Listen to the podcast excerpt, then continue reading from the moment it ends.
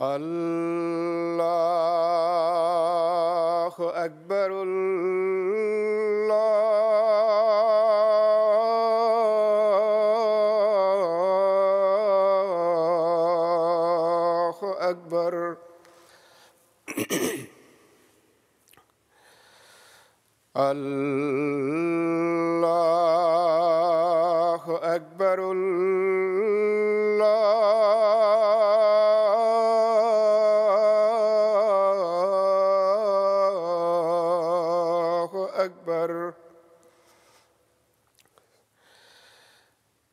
أشهد أن لا إله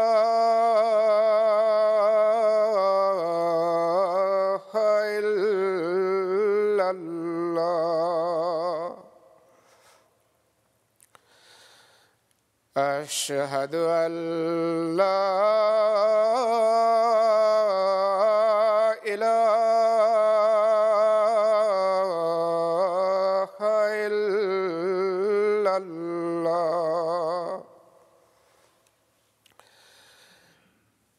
أشهد أن محمد رسول الله.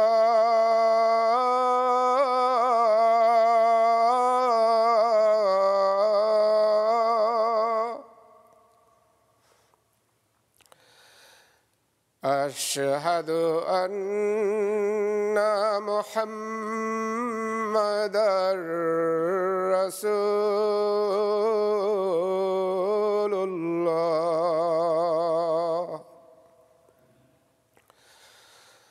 حي على السلام.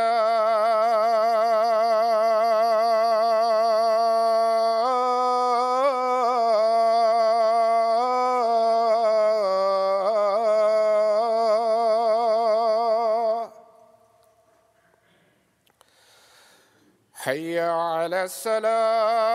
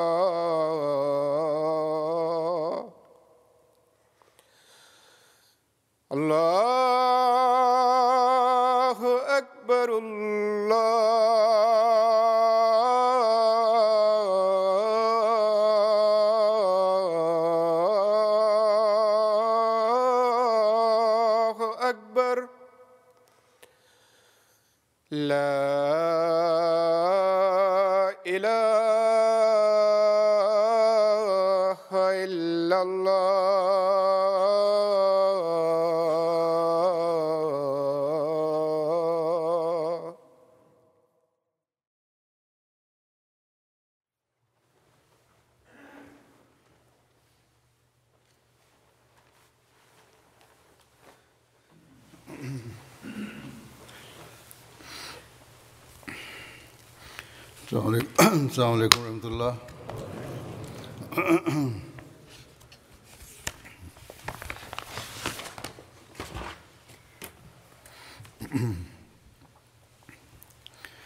أشهد أن لا إله إلا الله وحده لا شريك له.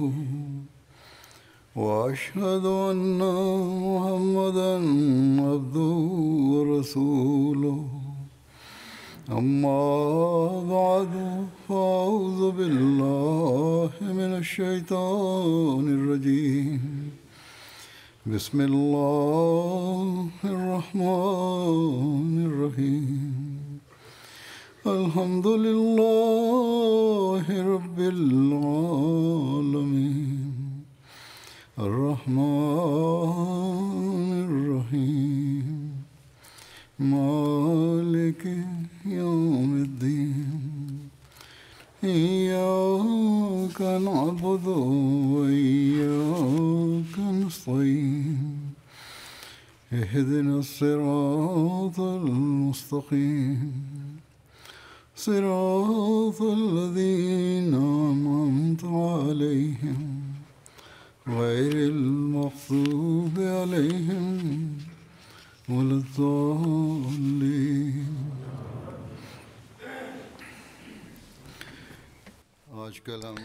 বর্তমানে আমরা রমজান মাস অতিক্রম করছি অতিবাহিত করছি। এমন একটি মাস এটি যখন একটা আধ্যাত্মিক পরিবেশ গড়ে ওঠে। মোমেনদের জামাতে এই পরিবেশ সৃষ্টি হওয়া উচিত। এ মাসে রোজার পাশাপাশি ইবাদতের প্রতি বেশি মনোযোগ নিবদ্ধ হয় আর হওয়া উচিত কোরআন পাঠ শোনা, কোরআন পাঠ ও কোরআন শোনার প্রতি বেশি মনোযোগ নিবদ্ধ হয়। যদি প্রকৃতপক্ষে রোজা থেকে লাভবান হতে হয় ইবাদতের পাশাপাশি কোরআন পাঠ এবং কোরআন শোনার প্রতি বেশি মনোযোগ নিবদ্ধ হওয়া উচিত। আর রমজানের কোরআনের সাথে একটা বিশেষ সম্পর্কও আছে বা কোরআনের রমজানের সাথে একটা বিশেষ সামঞ্জস্য এবং সম্পর্ক আছে।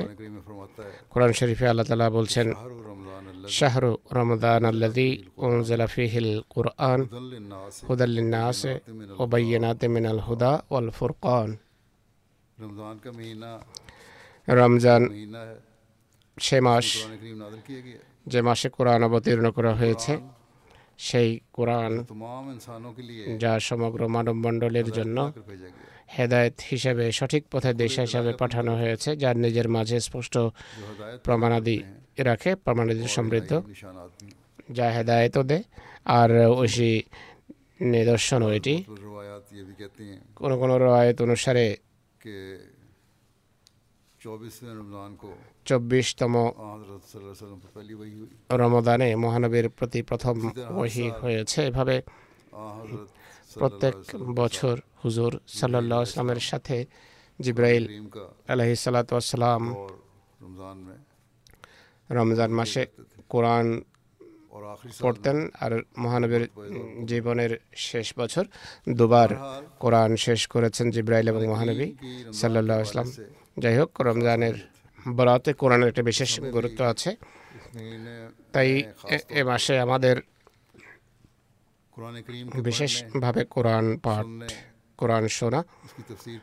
কোরআনের তাফসির শোনা এবং পড়ার প্রতি বিশেষ মনোযোগ দেওয়া উচিত। এমটিএতে বিভিন্ন অনুষ্ঠান আসে, দরস রয়েছে।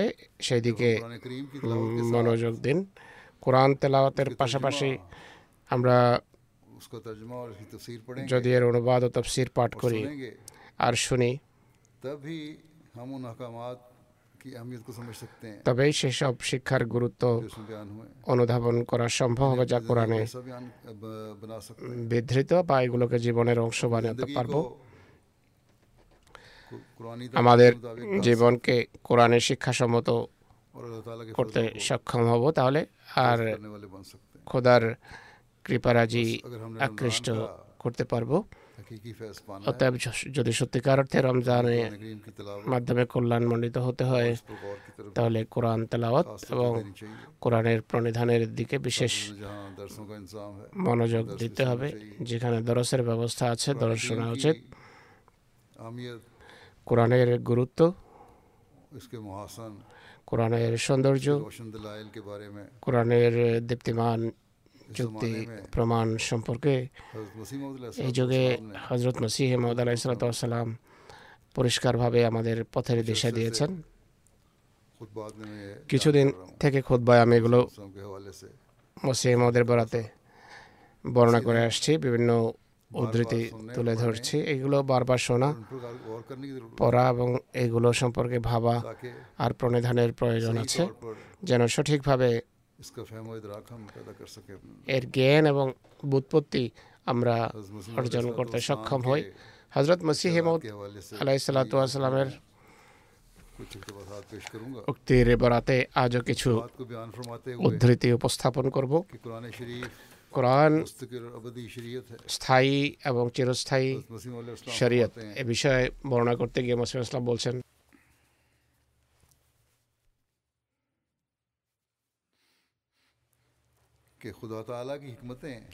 আল্লাহ তালার প্রজ্ঞারাজি এবং তার আদেশ দেশে দু ধরনের হয়ে থাকে কিছু স্থায়ী আর কিছু সাময়িক প্রয়োজন অনুসারে জারি হয় যদিও নিজ স্থানে এগুলো এক ধরনের স্থায়িত্ব রাখে সাময়িক মনে হলো এগুলো স্থায়ী শিক্ষা বা একটা বিশেষ সময়ের সাথে সম্পর্ক রাখে দৃষ্টান্তস্বরূপ সফরের জন্য নামাজ এবং রোজার শিক্ষা ভিন্ন এবং সফরের বাইরে শিক্ষা ভিন্ন। সফরে নামাজ জমা করা বা কসর করার অনুমতি আছে। আর সাধারণ অবস্থায় পুরো নামাজ পড়তে হয়, কীভাবে রোজা সফরে রোজা রাখা যায় না, রোজা রাখতে হয় না। সাধারণ অবস্থায় সাত সফরের বাইরে রোজা রাখা প্রত্যেক সুস্থ মানুষের জন্য আবশ্যক। পুনরায় বলেন। একটি দ্বিতীয় নির্দেশ হলো মহিলারা যখন বাইরে বের হয় বোরকা নিয়ে বের হয়। বোরকা পরে বের হয়। এটি এমন নির্দেশ যা মহিলার জন্য একটি বিশেষ অবস্থায় দেয়া হয়েছে। ঘরে এর প্রয়োজন নেই যে ঘরেই ঘরে বোরকা পরে ঘোরাফেরা করবে এটি আবশ্যক নয়। পর্দার নির্দেশ ঘরের বাইরের জন্য ঘরের জন্য নয়।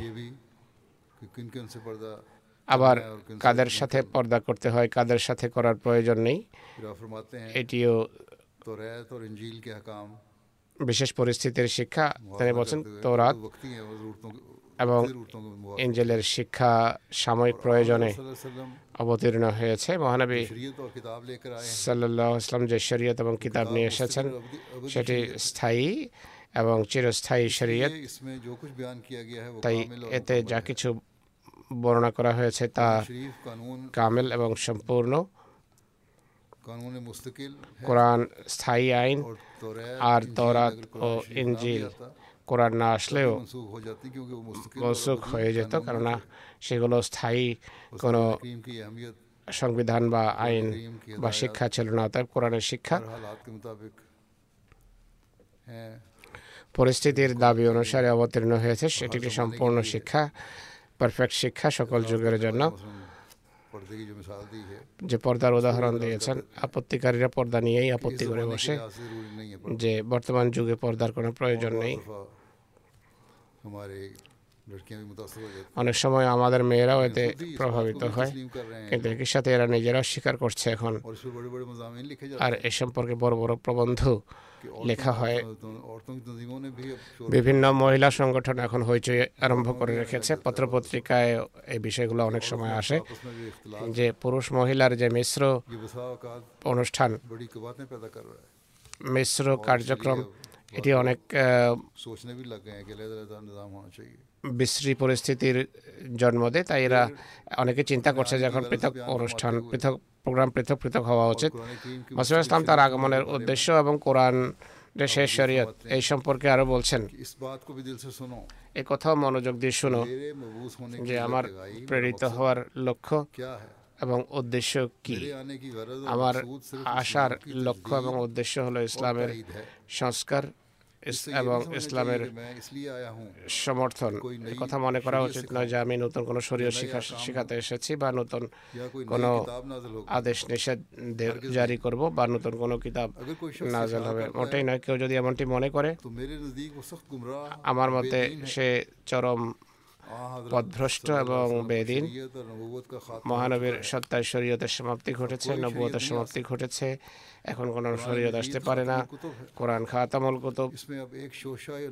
এখন একটি বিন্দু বিসর্গ কম করার বা বাড়ানোর সুযোগ নেই। হ্যাঁ কথা সত্য যে মহানবী ইসলামের বরকত এবং কল্যাণ রাজি আর কোরআনী শিক্ষা ও কোরআনের হেদায়তের যে ফল তা পুড়িয়ে জানি তা সকল যুগে সতেজ রূপে বিদ্যমান সেই সমস্ত কল্যাণ রাজির প্রমাণ দেওয়ার জন্য আল্লাহ আমাকে দাঁড় করিয়েছেন।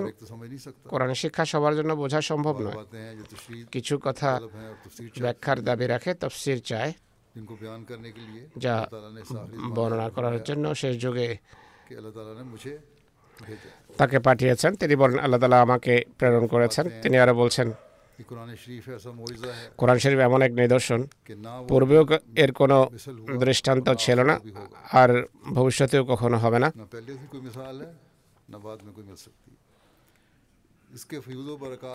কোরআনের কল্যাণ রাজি এবং বরকতের দরজা চির উন্মুক্ত। আর সকল যুগে এটি স্পষ্ট উজ্জ্বল যেভাবে মহানবী সাল্লা ইসলামের যুগে ছিল। এছাড়া এটি স্মরণ রাখা উচিত, প্রত্যেক ব্যক্তির কথা তার নিজের মনোবল, মানসিক শক্তি অনুসারে হয়ে থাকে। কারও মনোবল, সংকল্প এবং উদ্দেশ্য, লক্ষ্য মহান হবে তার বাণীও সেই মানেরই হবে তার ওয়াহিও এক সেই মানেরই হবে। যেভাবে প্রত্যেক ব্যক্তি নিজের জ্ঞান অনুসারে কথা বলে ঠিক আল্লাহ তালার ওয়াহিরও একটা বিশেষ মর্যাদা থাকে যার প্রতি ওয়াহি আসে বা অবতীর্ণ হয়। তার তার মনোবল যত দৃঢ় হবে সংকল্প যত দৃঢ় হবে সেই উন্নত মানের সে এলহাম বা বহি লাভ করবে। স্মরণ রাখতে হবে যে আল্লাহর পেগাম এবং বার্তারও একটা মান আছে। মহানবীর সামর্থ্য এবং সংকল্প আর মনোবলের যে গণ্ডি অত্যন্ত বিস্তৃত ছিল, তাই তার বাণী এবং কালামও এমন মানের যে এমন সংকল্প এবং এমন মনোবল এবং দৃঢ়তা নিয়ে কোনো ব্যক্তি কখনো জন্মগ্রহণ করবে না। কোরআনী শিক্ষার আচল অত্যন্ত বিস্তৃত। কেমত পর্যন্ত একই অপরিবর্তনীয় আইন যা সকল জাতির জন্য সকল ব্যক্তির জন্য আল্লাহ তালা বলছেন ইমিন শাহিন ইল্লা এন্দানা খাজায়নহু ওমা হু ইল্লা বেকাদারিম মালুম। আমরা আমাদের ভান্ডার থেকে নির্দিষ্ট পরিমাণে অবতীর্ণ করি। ইঞ্জেলের প্রয়োজন এতটাই ছিল অর্থাৎ পুরো ইঞ্জেলের সারাংশ এক পৃষ্ঠায় লেখা সম্ভব। কোরআনের প্রয়োজন এই জন্য দেখা দিয়েছে যে সকল যুগের সংশোধন করা আবশ্যক ছিল। সকল যুগের সংশোধন ছিল কোরআনের উদ্দেশ্য। বন্য অবস্থা থেকে মানুষ বানানো ছিল কোরআনের উদ্দেশ্য। মানবীয় অভ্যাসকে পরিবর্তন করে সুসভ্য মানুষ বানানো হলো উদ্দেশ্য যেন শরীয়তের শিক্ষা এবং সীমা রাখার মাঝে মানুষের তর্বিয়ত। এরপর ক্ষুদাপ্রেমিক মানুষ বানানো। এই শব্দটা একটি সংক্ষিপ্ত শব্দ, কিন্তু এর সহস্র সহস্র ভাগ আছে, বিভাগ আছে, ইহুদি, প্রকৃতি পূজারী অগ্নি পূজারী এবং বিভিন্ন জাতির মাঝে অসৎ চালচলন কাজ করছিল। এই কারণে মহানবী সাল্লাহ আলাইসাল্লাম আল্লাহ তালা প্রদত্ত জ্ঞানের ভিত্তিতে সবাইকে সম্বোধন করে বলেছেন কুল ইয়া আইয়ুহান নাস ইন্নি রাসূলুল্লাহ ইলাইকুম জামিয়া বলে দাও হে মানব মণ্ডলী নিশ্চয় আমি তোমাদের সবার প্রতি আল্লাহর রসুল হয়ে এসেছি। তাই কোরআন শরীফ সেসব শিক্ষার সমাহার হওয়া আবশ্যক ছিল যা বিভিন্ন যুগে বিভিন্ন সময়ে নাজল হয়েছে। আর সেসব সত্য নিজের মাঝে ধারণ করা আবশ্যক ছিল যা আকাশ থেকে বিভিন্ন সময়ে পৃথিবীর বিভিন্ন অঞ্চলের মানুষকে পৌঁছানো হয়েছে। অর্থাৎ পুরনো বিভিন্ন শিক্ষা অবস্থা অনুসারে যা নাজেল হয়েছে সেগুলোকে জীবিত রাখা কোরআনের জন্য আবশ্যক ছিল। কোরআন কোরআনের লক্ষ্য এবং উদ্দেশ্য ছিল সমগ্র মানব মণ্ডলী কোনো মানুষের জাতি নয়, কোনো দেশ বা কোনো অঞ্চলও নয়। আর ইঞ্জিলের লক্ষ্য এবং সম্বোধিত আর উদ্দেশ্য ছিল একটা বিশেষ জাতি। এ কারণে ইসা ইসলাম বারবার বলেছেন যে, আমি ইসরায়েলের হারানো মেশের সন্ধানে এসেছি।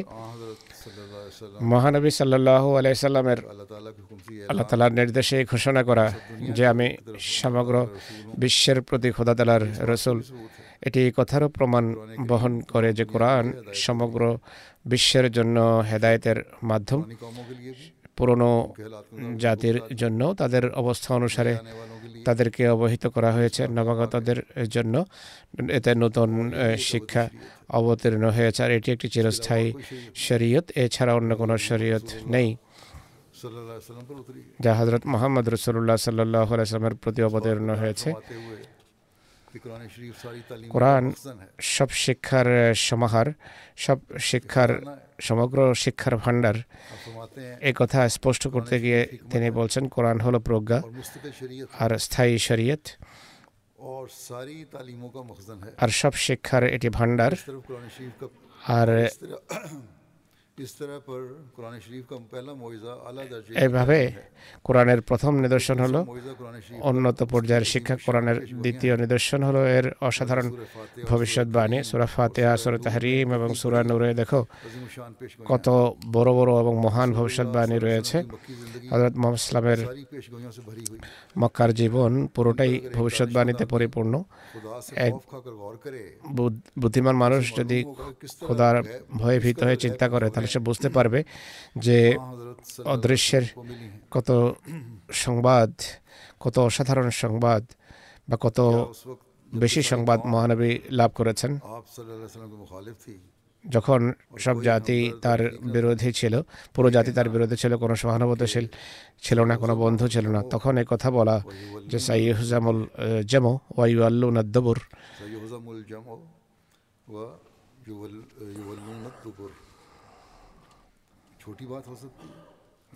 এটি কোনো ছোট কথা ছিল কি?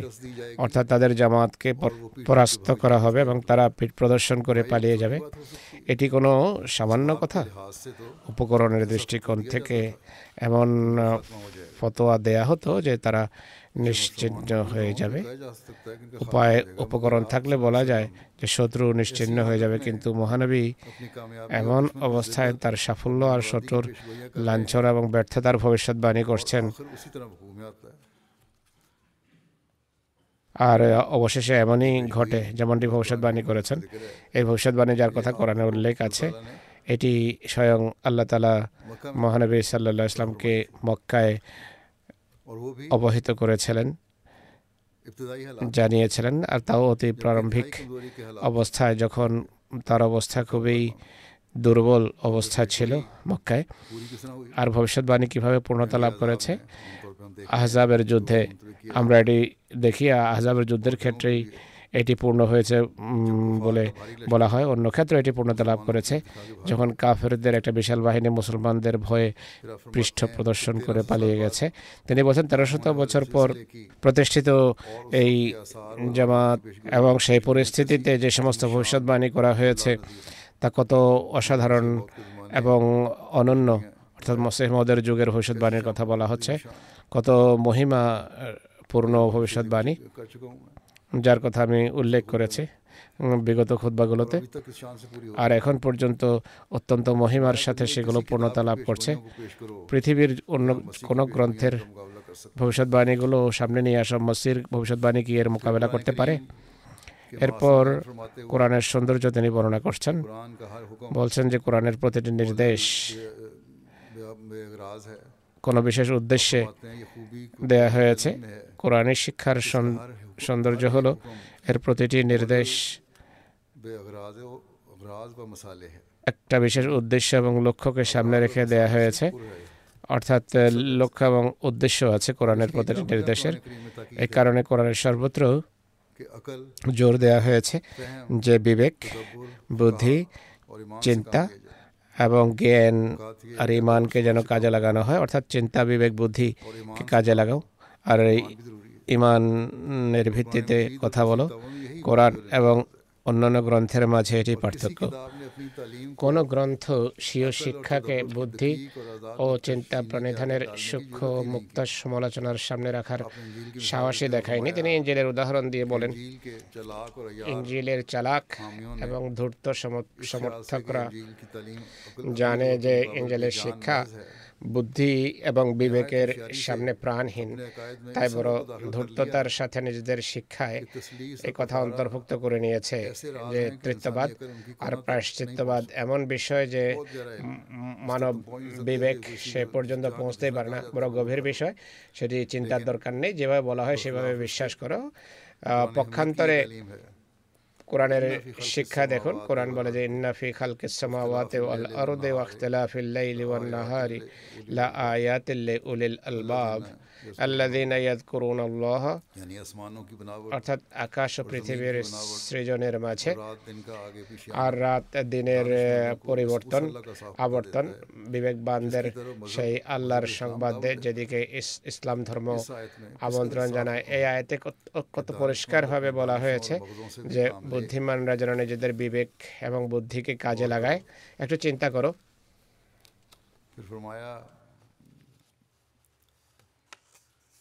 পুনরায় বলেন যে কোরআন এক সুরক্ষিত গ্রন্থ আর কোরআনের শিক্ষার সাক্ষ্য তা প্রকৃতির নিয়মের ভিতর দেখা যায় এবং পাওয়া যায় আল্লাহ তালা বলেন ইন্নাহুল কোরআন করিম ফি কিতাব মাকনুন লা মাসুহু ইল্লাল মুতাহরুন নিশ্চয় এটি একটি সম্মানিত গ্রন্থ। একটি প্রচ্ছন্ন গ্রন্থ। একটা সুরক্ষিত গ্রন্থ যাদের পবিত্র করা হয়েছে তারা ব্যতীত কেউ এটিকে স্পর্শ করতে পারে না। এই পুরো এটি মজবুত সন্দুক মে মহফুজ হ্যায় এই পুরো গ্রন্থ প্রকৃতির সুরক্ষিত সিন্ধুকে সংরক্ষিত আছে। এর অর্থ কোরআন একটি প্রচ্ছন্ন গ্রন্থ। কোরআনের অস্তিত্ব শুধু কাগজে সীমাবদ্ধ নয় বরং এটি এক প্রচ্ছন্ন গ্রন্থে রয়েছে যেটিকে প্রকৃতির গ্রন্থ বলা হয়। কোরআনের পুরো শিক্ষার সাক্ষ্য প্রকৃতির নিয়মের প্রতিটি বিন্দুতে রয়েছে এর শিক্ষা এবং এর কল্যাণ রাজি কোনো গল্প কথা নয় যা মিটে যাবে। বরং যে বুঝবে এবং যে আমল করবে সে খোদার কৃপা ভাজন হবে। কিন্তু স্মরণ রাখা উচিত যে এর রহস্যাবলী এর গভীরতা শুধু পবিত্রদের জন্য উন্মোচন করা হয়। আর পবিত্রদের সঙ্গে এবং সাহচর্যে থাকাও এর জন্য আবশ্যক। আর বর্তমান যুগে ইনি হলেন হজরত মসিহ মৌদ আলহ সালাম। তার তার জ্ঞান থেকে কল্যাণমণ্ডিত হয়ে তিনি যা বর্ণনা করেছেন খোদা প্রদত্ত জ্ঞানের ভিত্তিতে সেই সেই জ্ঞান থেকে কল্যাণমণ্ডিত হওয়া উচিত সেটি দেখা উচিত ভাবা উচিত আর সেই তাফসিরি তার জ্ঞানের ভিত্তিতে জামাতে আহমদিয়ার সাহিত্য রূপে প্রকাশিত এবং প্রচারিত হচ্ছে কোরআনের নাম কেন জিকের রাখা হয়েছে জিকের নাম রাখার কারণ কি? এ সম্পর্কে মাসিমা ইসলাম বলছেন যে কোরআনের নাম রাখা হয়েছে জিকর। কেননা এটি মানুষের অভ্যন্তরীণ শরীয়তকে স্মরণ করা কোরআন নতুন কোনো শিক্ষা নিয়ে আসেনি বরং অভ্যন্তরীণ শরীয়তকে স্মরণ করায়। সেটি যা মানুষের ভেতর বিভিন্ন শক্তির আদলে অন্তর্নিহিত রাখা হয়েছে যেমন সহনশীলতা নমনীয়তা আত্মত্যাগ বীরত্ব জোর জবরদস্ত জবরদস্তি ক্রোধ অল্পতুষ্টি ইত্যাদি বস্তুত অভ্যন্তরীণ ফিতরতে যা অন্তর্নিহিত রয়েছে কোরআন শরীফকে স্মরণ করিয়াছে যেমন ফি কিতাবে মাকনুন অর্থাৎ প্রকৃতির গ্রন্থে প্রচ্ছন্ন ছিল যা দেখার প্রত্যেক ব্যক্তির জন্য সম্ভব ছিল না সেটি স্মরণ করিয়েছে কোরআন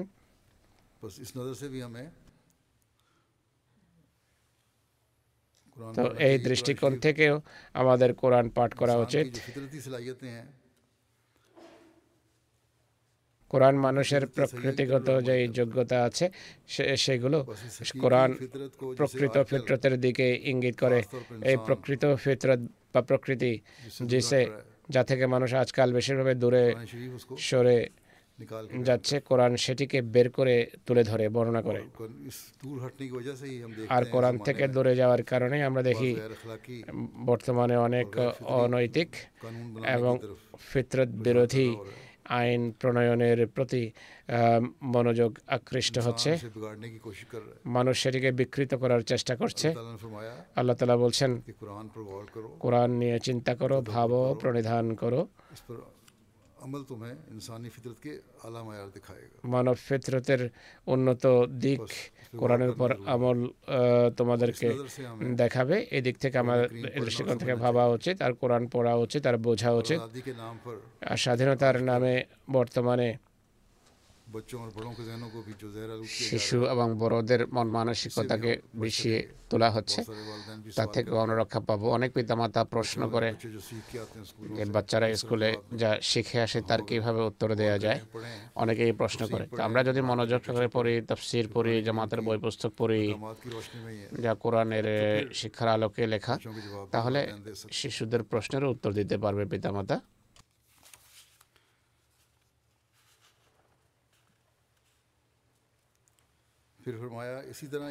পুনরায় বলেন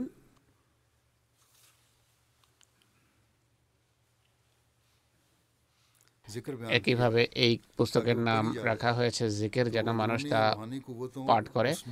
সেটি অভ্যন্তরীণ এবং আধ্যাত্মিক শক্তি হৃদয়ের জ্যোতি যা ঊর্ধ্বলোক থেকে মানুষের মাঝে সৃষ্টি করা হয়েছে তা যেন স্মরণ করায়। তো আল্লাহ তালা কোরআন পাঠিয়ে নিজেই এক আধ্যাত্মিক নিদর্শন দেখিয়েছেন, যেটা মানুষ সেই নিগুড় তত্ত্ব আর তত্ত্বজ্ঞান এবং আধ্যাত্মিক অলৌকিক বিষয় আদি অবগত হতে পারে। কোরআন পড়লে কোরআন নিজেই স্মরণ করাবে মানুষকে। মানুষ এটি জানতো না, কিন্তু আক্ষেপের বিষয় হলো কোরআনের মহান লক্ষ্যকে পরিত্যাগ করে যা হুদাল্লিল মুতাকিন এটিকে শুধু কিছু কাহিনীর সমাহার মনে করা হয় আর ভ্রুক্ষেপহীনতার সাথে আরবের মোর্শেকদের মতো এটিকে পূর্ববর্তীদের কাহিনী বলে দূরে ঠেলে দেয়া হয়। একটি যুগ ছিল মহানবী সাল্লাহ ইসলামের আবির্ভাবের যুগ আর কোরআন অবতরণের যুগ যখন পৃথিবী থেকে হারিয়ে যাওয়া সত্যকে তা স্মরণ করানোর জন্য এসেছিল। এখন সেই যুগে এসে গেছে যার সম্পর্কে হুজুর সাল্লাহ ইসলাম ভবিষ্যৎবাণী করেছিলেন যে মানুষ কোরআন পড়বে কিন্তু কোরআন তাদের গলার নিচে নামবে না। আমরা এটি দেখছি। কোরআনের বহু কারি আছে অনেক পাঠক আছে কিন্তু কোরআনের উপর আমল নেই। অতএব তোমরা এখন সচক্ষে দেখছ যে মানুষ কোরআন কত সুললিত কণ্ঠে আর আর সুন্দরকে কেরাত করে পরে কিন্তু তা তাদের গলার নিচে নামে না হৃদয়ে প্রবেশ করে না আমল নেই তাই কোরআন যার নাম জেকের সে প্রাথমিক যুগের মানুষের ভিতর প্রচ্ছন্ন এবং বিস্তৃত সত্য এবং সামর্থ্যগুলোকে জাগ্রত করার জন্য এসেছিল আল্লাহর দৃঢ় প্রতিশ্রুতি আল্লাহ দৃঢ় প্রতিশ্রুতি ইন্না অনুসারে এই যুগে ঊর্ধ্বলোক থেকে শিক্ষক এসেছেন যিনি ওয়াখারিনা মিনহু মিনহুম লামাইয়াল হাকু বিহিমের পরিপূরণ স্থল এবং প্রতিশ্রুত মহাপুরুষ আর তিনি সেই ব্যক্তি যিনি তোমাদের মাঝে বক্তৃতা করছেন বন্ধুদের সম্বোধন করছেন তিনি এইভাবে। হায় মুসলমানরা যদি বিবেক, বুদ্ধি খাটাতো, আর সে যে ব্যক্তিকে খোদা পাঠিয়েছেন, তার কথা যদি শুনত, নিজেদের হৃদয় উকি মেরে দেখা উচিত। যুগের প্রয়োজনকে দেখুন, মুসলমানদের সার্বিক অবস্থার উপর দৃষ্টি দেওয়া উচিত। শুধু বাহ্যিক ফতোয়া দিয়ে ইসলামকে দুর্নাম করবেন না, কোরআনের প্রকৃত মর্ম এবং অর্থ বোঝন যাই হোক আহমদীদেরকে সবসময় আত্মজিজ্ঞাসা করা উচিত যে আমরা কতটা কোরআনের শিক্ষার নিগুলো দিকগুলো বোঝার চেষ্টা করি এবং এর উপর আমল করার চেষ্টা করি। কোরআন শরীফ প্রকৃত জ্ঞান সম্পর্কে অবহিত করতে চায় এই কথার উপর আলোকপাত করতে গিয়ে তিনি বলেন যে আল্লাহ তালা যেভাবে চান যে মানুষ তাকে ভয় করুক, একইভাবে এটিও চান যে মানুষের মাঝে যেন জ্ঞানের আলো সৃষ্টি হয়। শুধু খোদার ভয় নয়, বরং জ্ঞানের আলো সৃষ্টি হওয়া আবশ্যক। আর যেন সে আধ্যাত্মিকতার স্তরগুলো ক্রমান্বয়ে অতিক্রম করতে পারে সে যেন চিন্তা করতে পারে, প্রকৃত জ্ঞান সম্পর্কে অবগত হওয়া যেখানে একদিকে প্রকৃত ক্ষুধাভীতি সৃষ্টি করে অপরদিকে সেই জ্ঞান লাভের ফলে খোদার ইবাদতে বান্দা উন্নতি করে। মোমেন যখন কোরআন নিয়ে ভাবে চিন্তা করে জ্ঞান অর্জন করে জাগতিক জ্ঞানগুলোকে কোরআনের আলোকে যাচাই করলে তত্ত্বজ্ঞান লাভ হয় খোদা ভীতিও সৃষ্টি হয়। কিন্তু কিছু দুর্ভাগ্য এমনও আছে যারা জ্ঞানে নিমগ্ন হয়ে। তকদির থেকে অনেক দূরে সরে পড়ে আর খোদার পবিত্র সত্তা সম্পর্কে সন্দেহে লিপ্ত হয়। কিছু এমনও আছে যারা শুধু এই বিশ্বাস করে যে সব কিছু নিজ থেকেই ঘটছে এর পেছনে কেউ নেই। তো এমন মানুষ জ্ঞান থেকে দূরে সরে যায়। জাগতিক জ্ঞানের নামে নতুন জ্ঞানের নামে খোদাকে ভুলে গেছে। বা আল্লাহর দিকে বা ধর্মের নামে জ্ঞানকে ভুলে গেছে। আর বলে যে জ্ঞানের প্রয়োজন নেই। কোরআন কিন্তু উভয় শিক্ষা দিয়েছে। আর পূর্ণ মাত্রায় সে শিক্ষা দিয়েছে। কোরআন প্রকৃত জ্ঞান সম্পর্কে অবহিত করতে চায় এই কারণে। আর মানুষের দৃষ্টি এই কারণে এদিকে আকর্ষণ করে যে এর ফলে খোদা ভীতি সৃষ্টি হয়। আর খোদার তত্ত্বজ্ঞানের অনুপাতে খোদার মাহাত্ম এবং খোদার ভালোবাসা বৃদ্ধি পায়। মানুষকে তকদিরের অধীনে থাকার জন্য শিক্ষা দেওয়া হয় যেতে খোদা তালার পবিত্র সত্তার উপর ভরসা এবং নির্ভরশীলতার বৈশিষ্ট্য সৃষ্টি হয়। আর সে খোদার সন্তুষ্টিতে সন্তুষ্ট থাকার বিষয়টি বোঝে। প্রকৃত প্রশান্তি জানাজাতের মূল উদ্দেশ্য তা অর্জন করতে পারে? এরপর বলছেন আল্লাহ তালা প্রকৃত জ্ঞানের উৎস এবং প্রশ্রবণ স্থল এই উম্মতকে কোরআন শরীফে দান করেছেন। যে ব্যক্তি এইসব নিগুড় তত্ত্ব এবং সত্য যা কোরআনে বর্ণনা করা হয়েছে আর যে যা শুধু প্রকৃত তাকুয়া এবং খোদাফিদের ফলে লাভ হয়। এমন ব্যক্তি সেই জ্ঞান লাভ করে যা তাকে ইসরায়েলি নবীদের সাদৃশ্য বানিয়ে হ্যাঁ এটা সত্য কথা যে এক ব্যক্তির অস্ত্র দেওয়া হয়েছে, সে যদি সেই অস্ত্র বা ইনস্ট্রুমেন্টসগুলো ব্যবহার না করে তাহলে এটি তার নিজেরই দোষ। সেই ইনস্ট্রুমেন্ট বা যন্ত্রপাতির দোষ নয়। এখন পৃথিবীর অবস্থা এটি মুসলমানরা যদিও কোরআনের মতো অনন্য নেমত তাদের হাতে ছিল যা সকল ভ্রষ্টতা থেকে মুক্তি দেয় সকল অন্ধকার থেকে দূরে রাখে তারাই কোরআনকে ছেড়ে দিয়েছে এবং এর প্রকৃত শিক্ষার প্রতি ভ্রক্ষেপ করেনি। ফলাফল যা দাঁড়িয়েছে তা হলো তারা ইসলাম থেকে অনেক দূরে চলে গেছে। তো হজরত মসিহ মদ ইসলাম যেভাবে বলেছেন মুসলমান। কোরআনের সুমহান শিক্ষা থেকে দূরে সরে গিয়ে এখন শুধু নামে মাত্র মুসলমান রয়ে গেছে।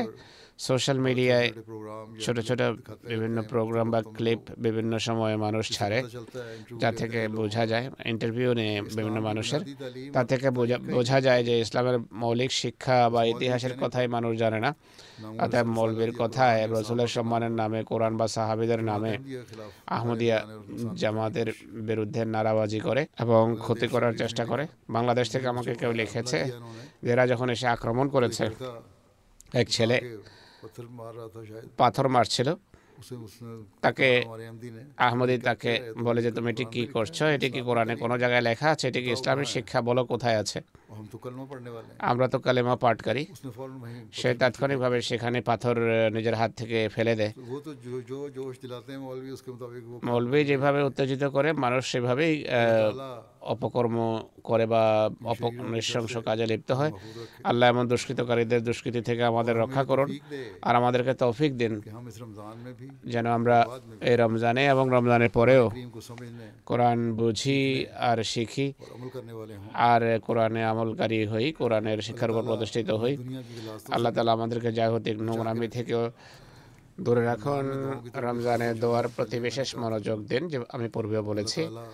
আল্লাহ তালা সর্বত্র সব আহমদিকে সকল অনিষ্ট থেকে রক্ষা করুন। খোদা তালার পবিত্র দৃষ্টিতে যারা সংশোধনের যোগ্য নয় তাদেরকে আল্লাহ তালার শিক্ষণীয় নিদর্শনে পরিণত করুন যেন অন্যরা খোদার শিক্ষার উপর আমল করতে পারে, সার্বিকভাবে পৃথিবীর জন্য দোয়া করুন। আল্লাহ তালা যুদ্ধের বিভীষিকা থেকে পৃথিবীকে রক্ষা করুন। এখন আমি কতক প্রয়াত ব্যক্তির স্মৃতিচারণ করব। তাদের মাঝে রয়েছেন সর্বপ্রথম আমাদের মুরব্বী সিলসিলা মুবাল্লিক সিলসিলা, খুবই বিশ্বস্ততার সাথে যিনি ওয়াকফ হিসেবে দায়িত্ব পালন করেছেন। খুবই বিনয়ী এক মানুষ ছিলেন। দীর্ঘকাল তিনি জামাতের কাজ করার সৌভাগ্য পেয়েছেন। সত্যিকার অর্থে ওয়াক হিসেবে দায়িত্ব পালন করেছেন। তার নাম হলো মোনাওয়ার আহমদ খুরশেদ সাহেব। পশ্চিম আফ্রিকায় জামাতের মোবাল্লিক হিসেবে কাজ করেছেন। সম্প্রতি তিনি ইন্তেকাল করেছেন। তার বংশে আহমদিয়া তার দাদা মিয়া আব্দুল করিম সাহেবের মাধ্যমে আসে। উনিশশো তিন সনে তিনি হজরত মসিহে মদ আলাহ ইসলাম যখন করমদিন সংক্রান্ত কেসের জন্য জেহলাম গিয়েছিলেন তখন তিনি বয়াত করেছেন। মৌলবী খুশির সাহেবের পিতামাতার ঘরে যে সন্তানই হতো।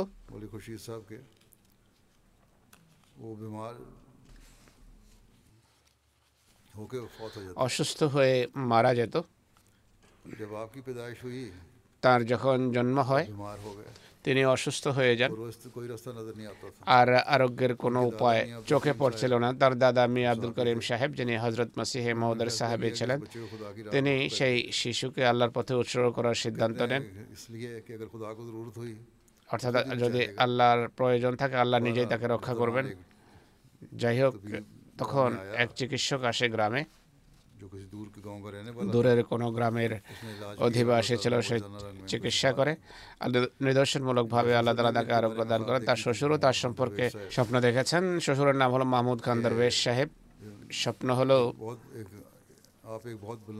তিনি এক অনেক উঁচু উজ্জ্বল মিনারে রয়েছেন দরবেশ সাহেবকে বলা হয়েছে যে তিনি আহমদীয়তের মিনারকে আলোকিত করবেন এবং অনেক বেশি খেদমতের তৌফিক পাবেন আল্লাহ তালা তাকে সুযোগ দিয়েছেন জামিয়া পাশ করেছেন স্বল্পকাল পাকিস্তানে ছিলেন এরপর উনিশশো তিরাশি সনে আফ্রিকা চলে যান গ্যাম্বিয়া সেনেগাল এ সমস্ত দেশে জামাতের কাজ করার তার সৌভাগ্য হয়েছে গ্যাম্বিয়ায় তিনি আমির হিসাবেও কাজ করার সৌভাগ্য লাভ করেছেন। অসুস্থতার কারণে এরপর দুই সনে যুক্তরাজ্য এসে যান। এখান থেকেও সেনেগাল জামাতের ব্যবস্থাপনা পরিচালনা করেন। যতদিন সেখানে রীতিমতো নিজাম এবং ব্যবস্থাপনা প্রতিষ্ঠিত না হয়েছে। এইখানে দুই হাজার আট থেকে দুই হাজার বারো পর্যন্ত যুক্তরাজ্য জামিয়ায় শিক্ষক হিসাবেও তিনি কাজ করার সুযোগ লাভ করেছেন। যেখানে সুযোগ পেয়েছেন, খুবই উন্নত মানের কাজ করেছেন। অনেক বয়াত করানোর সৌভাগ্য হয়েছে। চল্লিশ জন সাংসদ তার মাধ্যমে আহমদীয়ত গ্রহণ করেছে। চল্লিশ জন পার্লামেন্টেরিয়ান আহমদীয়ত গ্রহণ করে সাফল্যের জন্য খলিফা রাবে রহমুল্লাহ জলসা সালানার বক্তৃতায় তাকে সেনেগাল বেজেতার উপাধি দিয়েছেন। জার্মানি সালানা জলসায় তিনি পনেরো জন পার্লামেন্টেরিয়ানকে নিয়ে এসেছেন।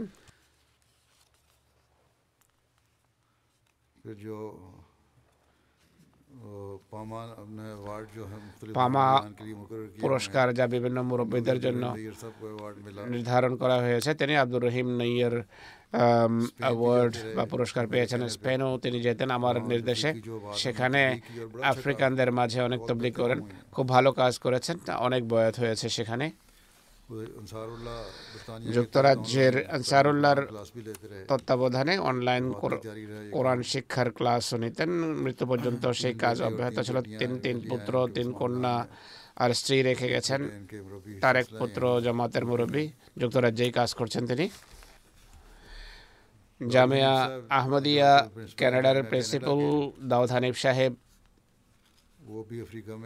নিজেও গ্যাম্বিয়ায় জামাতের আমির হিসাবে কাজ করেছেন তিনি বলছেন উনিশশো তিরাশি থেকে চুরানব্বই পর্যন্ত তার সাথে কাজ করার সুযোগ হয়েছে আর মোবাল্লেক হওয়ার পাশাপাশি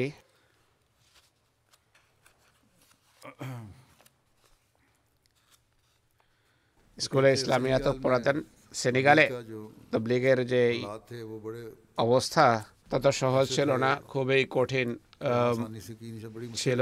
সেখানে গিয়ে তবলিগ করা।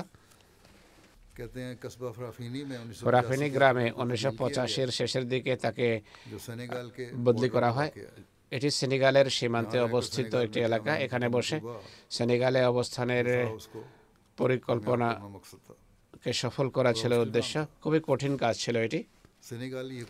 সেনেগালি সরকার কোনো পাকিস্তানিকে ভিসা দিত না। কিন্তু মৌলী খুরশিদ সাহেবের মাঝে এই দক্ষতা ছিল মানুষের সাথে মিলেমিশে যেতেন আর খুব ভালো সম্পর্ক গড়ে তুলতেন। ফ্রেঞ্চ ভাষাও কিছুটা জানতেন তাই সেখানে যখন তাকে নিযুক্ত করা হয় স্বল্পতম সময়ে সীমান্তে সীমান্তের কর্মকর্তাদের সাথে সুসম্পর্ক স্থাপন করেন সেনেগাল আসা যাওয়া আরম্ভ করেন সেই সম্পর্কের সুবাদে।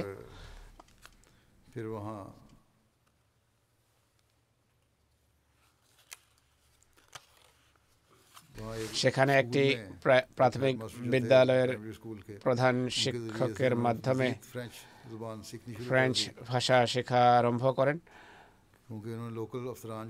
স্থানীয় কর্মকর্তাদের কাছ থেকে অনুমতি নিয়েছেন আর বলেছেন যে আমি হেডমাস্টারের সাথে বসে ফ্রেঞ্চ শিখব তার নাম ছিল আব্দুল সালাম বাড়ি এ ছিল তার সাফল্য তিনি তখন সেনেগাল যেতেন মাঝে মাঝে একটা বিশেষ পাশ তিনি সংগ্রহ করেছিলেন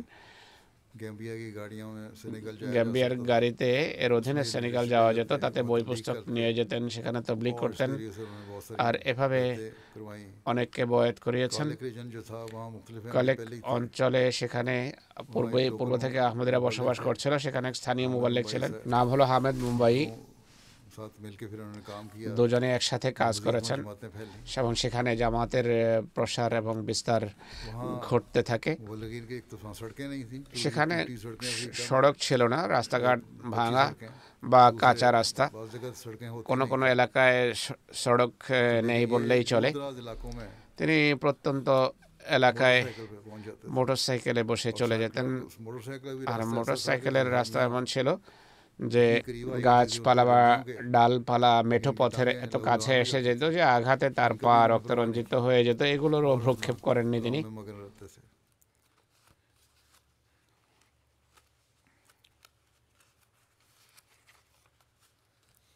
নিজের কাজে নিমগ্ন থাকতেন দাউদ হানিফ সাহেব লিখছেন প্রথম দিকে এটি বড় কঠিন কাজ ছিল খুবই সাবধানতার সাথে তিনি সেখানে তবলিগ করতেন ধীরে ধীরে সম্পর্ক যখন সম্পর্কের গণ্ডি প্রসার লাভ করতে থাকে জামাতের পরিচিতি বৃদ্ধি পেতে থাকে মসিম ইসলাম ইসলামকে পুনর্জীবিত করার জন্য এসেছেন এই সমস্ত বাণী পৌঁছাতে থাকেন কর্মকর্তারাও আহমদীয়তের পয়গাম পায় এরপর স্বাধীনভাবে সেনেগালে আসা যাওয়া আরম্ভ হয়ে যায়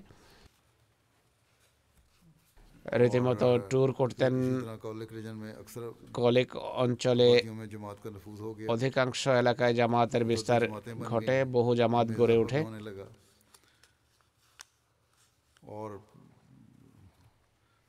সংখ্যা বৃদ্ধি পেতে থাকে মোটরসাইকেলের কথা তো বললাম কোনো কোনো জায়গা এমনও ছিল যেখানে মোটরসাইকেলও ছিল না খুব একটা গাধার গাড়িতে বসে দীর্ঘ সফর করতেন বিভিন্ন গ্রামে পৌঁছেছেন এভাবে আজকালকার কোনো কোনো মোবাইলে লিখেছেন আমরা এবার যখন সেখানে যাই স্থানীয়রা বলে যে এখানে অনেক পরে মৌলানা খুরশিদ সাহেব আমাদের কাছে আসতেন। খুব কষ্টদায়ক পরিস্থিতি ছিল সেই পরিস্থিতির মাঝে আসতেন সেখানে গিয়ে থাকতেন তবলিগ করতেন রাতও কাটাতেন তাদের মাঝে। তাদের সিদ্ধ চরি বা বাজরা পানির সাথে খেয়ে ফেলতেন। এই ছিল তার খাবার। এরপর এগিয়ে যেতেন তবলিগ করতে। কখনো চিন্তা করেননি যে ঘুমানোর ভালো জায়গা আছে কিনা, খাবার পাবেন কিনা। যেই জায়গায় পেতেন রাত কাটাতেন যা খাবার পেয়েছেন খেয়েছেন এভাবে মানুষের মাঝে সর্বজন প্রিয় ব্যক্তিতে পরিণত হয়েছেন খুব সফল তবলিগ করেছেন। খলিফা রাবে রেহমউল্লাহ যখন স্বপ্ন দেখেন যে ফ্রেঞ্চ ভাষাভাষী দেশগুলোতে জামাত উন্নতি করছে জামাতের উন্নতি হচ্ছে তখন তিনি যে অঞ্চলে ছিলেন সেই অঞ্চল থেকে বেরিয়ে সেনেগালের দিকে মনোযোগ নিবদ্ধ করেন। সেখানে তাকে পাঠানো হয়। সেখানকার প্রভাবশালী লোকদেরকে তবলিগ করেন। আর এভাবে অনেক সাংসদ পার্লামেন্টারিয়ানস সংসদ সদস্যকে তবলিগ করেন। চোদ্দ জন কে চোদ্দ জনের বয়াত করার সৌভাগ্য হয়েছে। জামাতের উপরে গভীর প্রভাব পড়ে।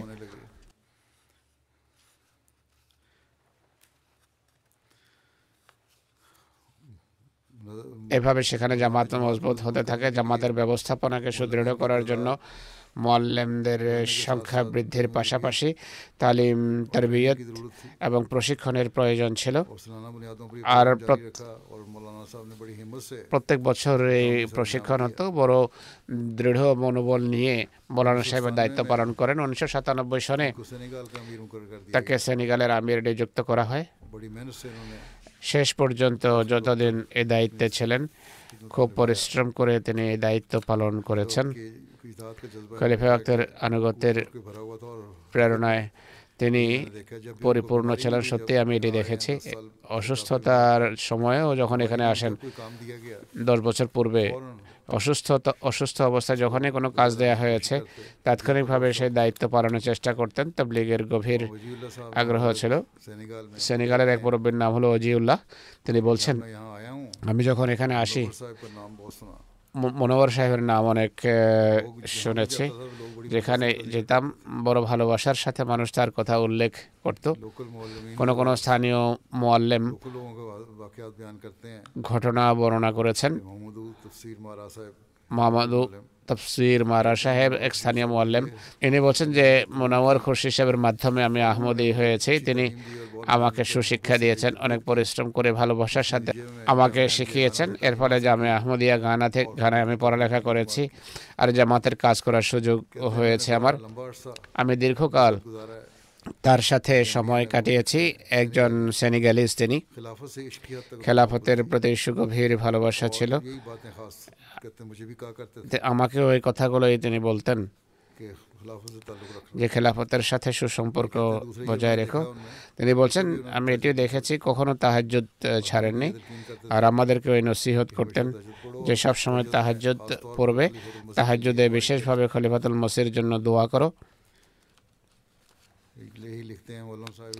মোয়াল্লাম সাহেব লিখছেন যে খুবই মোত্তাকি, পরিশ্রমী মানুষ ছিলেন। পুরো সেনেগাল ঘুরেছেন। সবসময় সব গ্রামে গিয়ে মোহাম্মদ মসির বাণী পৌঁছানোর চেষ্টা থাকতো তার। আমি এই কথার সাক্ষী যে মনোহর সাহেব যখন জামাতি কাজে রত থাকতেন, দিন রাত বা পানাহারের পানাহারের পানাহারের প্রতি ভ্রুক্ষেপহীন হয়ে যেতেন। আল্লাহর সাথে সুগভীর সম্পর্ক ছিল। ইনি নিজে তা লক্ষ্য করেছেন। একবার এক জামাতে অনুষ্ঠান ছিল। মানুষ আসে, এক আহমদে অসুস্থ হয়ে যায়, তার ফিরে যাওয়ার পরিকল্পনা ছিল। তিনি তাকে অনুমতি দেন, কিন্তু যখন বাসে বসাতে যাচ্ছিলেন, বাসে জায়গা জায়গা পেয়ে যান। কিন্তু মোনাওয়ার সাহেব তাকে বাধা দেন যে এই বাসে বসবেন না, অন্য বাসে বসুন। তখন আমি ভাবলাম যে এই বাস হয়তো দুর্ঘটনায় দুর্ঘটনা কবলিত হবে। আর যদি এমনটি হয় মানুষ বলবে যে জামাতে অনুষ্ঠানে গিয়েছিল এর- এরপর দুর্ঘটনায় মারা যায়। যাই হোক তাই হয়েছে। যে বাস থেকে তিনি তাকে নামিয়ে নেন সেই বাস দুর্ঘটনা কবলিত হয়। অন্য বাসে বসেছেন নিরাপদে ঘরে পৌঁছে যায়। এর ফলে মানুষের ইমান বৃদ্ধি পায়। সেখানকার মানুষের হৃদয়ে তার জন্য ভালোবাসার চিত্র দেখুন। বিভিন্ন জায়গায় তার গায়ে গায়েবানা জানাজা পড়া হয় সেনেগালে। গের আহমদিরাওতে অংশগ্রহণ করে ফাটেক জামাতের প্রেসিডেন্ট ওয়াগান ভাই সাহেব বলছেন ওয়াগান ফাই সাহেব বলছেন যে আত্মনিবেদনের চেতনা নিয়ে মুনাওয়ার সাহেব কাজ করতেন অন্য কারোর জন্য সেভাবে কাজ করা কঠিন। সানিয়া মোয়ালাম জালু সাহেব বলছেন যে তিনি প্রথমবার যখন সেনেগাল আসেন দীর্ঘকাল মনোয়ার সাহেবের সাথে কাজ করার সুযোগ হয়েছে। খুবই মুত্তাকি এবং সাহসী মানুষ ছিলেন। জামাতের সফরকালে খুবই প্রজ্ঞার সাথে বীরত্বের সাথে তবলিগি কার্যক্রম পরিচালনা করতেন। ন্যায়পরায়ণও ছিলেন। জামাতের প্রতি ইনসাফ এবং ভালোবাসার ব্যবহার করতেন। রাজা বোরহান সাহেব বলছেন শেষ দিনগুলোতে তিনি অসুস্থ ছিলেন ডায়ালিসিস করাতে হতে। একদিন এক বিয়েতে দেখা হয়। তিনি বলেন যে আমি দোকান খুলে নিয়েছি। আমি বললাম যে এর অর্থ কী? উনি বলেন যে আমি ঘরে থাকি। ঘরের বাইরে একটা মেজ লাগিয়ে নিয়েছি গরমকালে পানি রাখি আর বই পুস্তক রাখি। মানুষের আসা যাওয়ার পথে তাদেরকে পানি দেই এবং বই পুস্তক দেই। অসুস্থতার সময় তিনি বেকার বসে থাকেন নতুন রাস্তা খুঁজে বের করেছেন। অনেকে প্রশ্ন করে তবলিগ কীভাবে করব?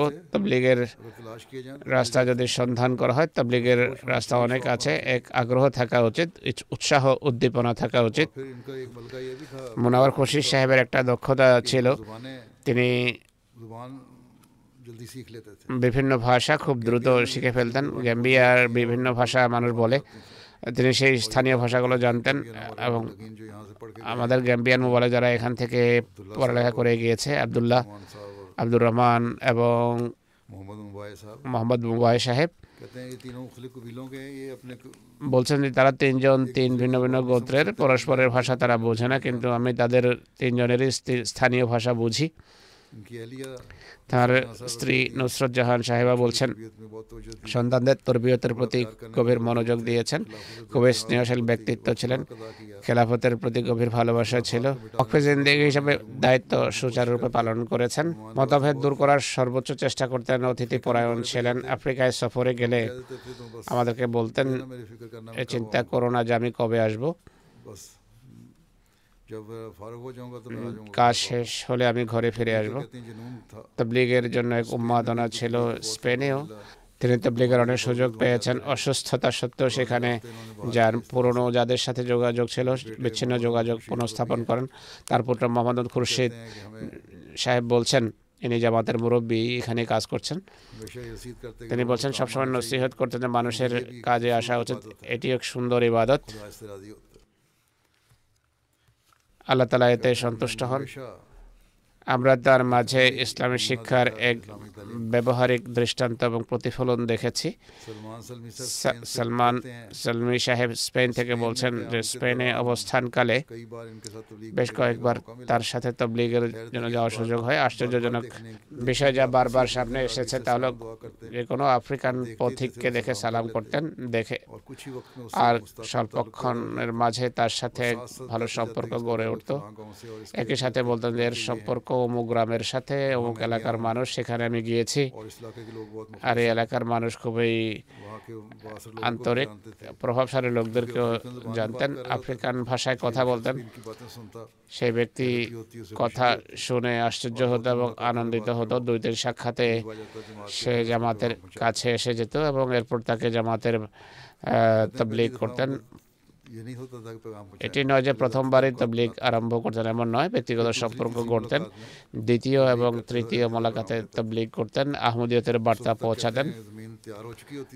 ভূমি প্রস্তুত হয়ে যেত ব্যক্তিগত সম্পর্কের কারণে তার চরিত্রের কারণে এরপর মানুষ বিলম্ব না করে বয়েত করে নিত।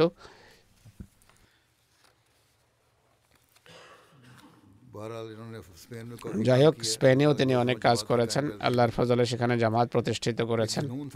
এক উন্মাদনা ছিল তার। আহমদিয়ত প্রকৃত ইসলামের বাণী পৌঁছানোর। এটি একেবারে সত্য কথা। একই সাথে বিনয় ছিল তার পরম মার্গের। আমি যখন তাকে স্পেন যেতে বললাম কোনো অজুহাত না দেখে প্রস্তুত হয়ে যান। অথচ তিনি অসুস্থ ছিলেন। আল্লাহ তালা জামাতকে এমন বিশ্বস্ত মুরব্বী দান করতে থাকুন ক্রমাগতভাবে যারা নিঃস্বার্থভাবে কাজ করবে এবং কাজ পূর্ণ করবে। আল্লাহ তালা তার পদমর্যাদা উন্নীত করুন। দ্বিতীয় জানাজা জামাতের মুরব্বী ইকবাল আহমদ মুনির সাহেবের পাকিস্তানের চৌধুরী মুনির আহমদ সাহেবের পুত্র সম্প্রতি তিনিও ইন্তেকাল করেছেন। তাদের বংশে আহমদিয়ত আসে তাদের দাদা চৌধুরী গোলাম হায়দার সাহেবের মাধ্যমে আঠারোশো পঁচানব্বই সনে এটি ঘটে। উনিশশো তিরাশি সনে জামেয়ার পড়ালেখা শেষ করেন এরপর কেন্দ্রীয় এসআর সাদের অধীনে কাজ করেন। দুই হাজার এক থেকে আট পর্যন্ত সেরালিয়নে ছিলেন এরপর ফিরে আসেন। পুনরায় পাকিস্তানের বিভিন্ন জেলায় তিনি কাজ করেন। হৃদরোগী ছিলেন তিনি। তা সত্ত্বেও খুবই পরিশ্রম করে কাজ করতেন। আল্লাহ তালার কৃপায় ওসিয়ত করেছিলেন খুবই কষ্ট করে আন্তরিকতার সাথে দায়িত্ব পালন করতেন। মানুষের সাথে তার সুসম্পর্ক ছিল। খুবই আন্তরিক প্রকৃতির মানুষ স্ত্রী এবং তিন পুত্র তিনি রেখে গেছেন। জামাতের মুরব্বী আব্দুল ওয়াকিল সাহেব বলছেন সর্বজন প্রিয় ব্যক্তিত্ব ছিলেন তিনি। খেলাফতের প্রতি সুগভীর সম্পর্ক ছিল সবাইকে ভালোবাসতেন। এক প্রতাপান্বিত ব্যক্তিত্ব ছিলেন কিন্তু স্নেহশীল হৃদয়ের অধিকারী ছিলেন। সাক্ষাতে স্বল্প ক্ষণ পরে বোঝা যেত যে খুবই পরম মার্গের বিনয়ী মানুষ সৈয়দ মুনির রহমান সাহেব, করাচির নায়েব আমির। ইনি বলছেন যে তিনি তার সাথে কাজ করেছেন, খুবই পরিশ্রমী এবং মুখলেস মানুষ ছিলেন, যে কাজে দেয়া হতো। তাৎক্ষণিকভাবে অগ্রাধিকারের ভিত্তিতে সেই কাজ করতেন, রীতিমতো অফিসে এসে সঠিক পরামর্শ দিতেন। আমিও উৎসাহ পেতাম তার মাধ্যমে। তার হৃদয় খুবই স্বচ্ছ ছিল। সকল শ্রেণির মানুষের সাথে ব্যক্তিগত সম্পর্ক ছিল। এ কারণে কাজ করা সহজ হতো তার। চাঁদার প্রতিও দৃষ্টি আকর্ষণের জন্য তাকেই বলা হতো এবং তার বলার ভালো প্রভাবও পড়ত মানুষের উপর। আল্লাহ তালা মরহুমের প্রতি মাগফেরত করুন, কৃপা করুন, তার পদমর্যাদা উন্নীত করুন। তৃতীয় স্মৃতিচারণ হবে সৈয়দা নুসরত জাহান সাহেবের যিনি কাদিয়ানের দরবেশ মিয়া আব্দুল আজিম সাহেবের প্রয়াত স্ত্রী যিনি সম্প্রতি ইন্তেকাল করেছেন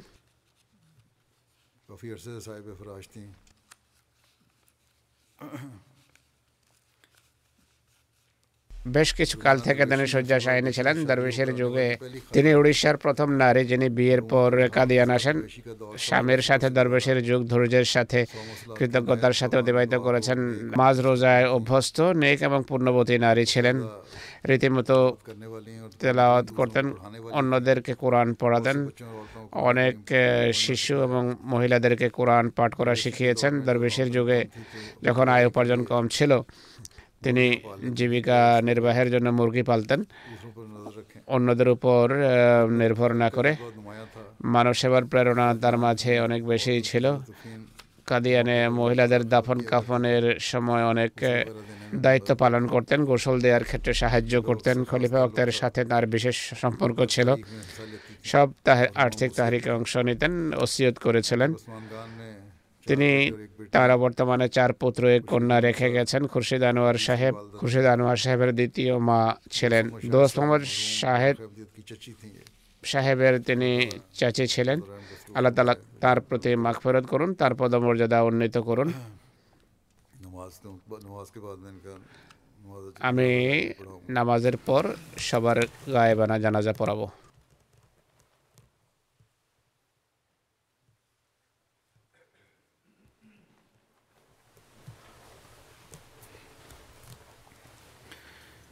আলহামদুলিল্লাহ।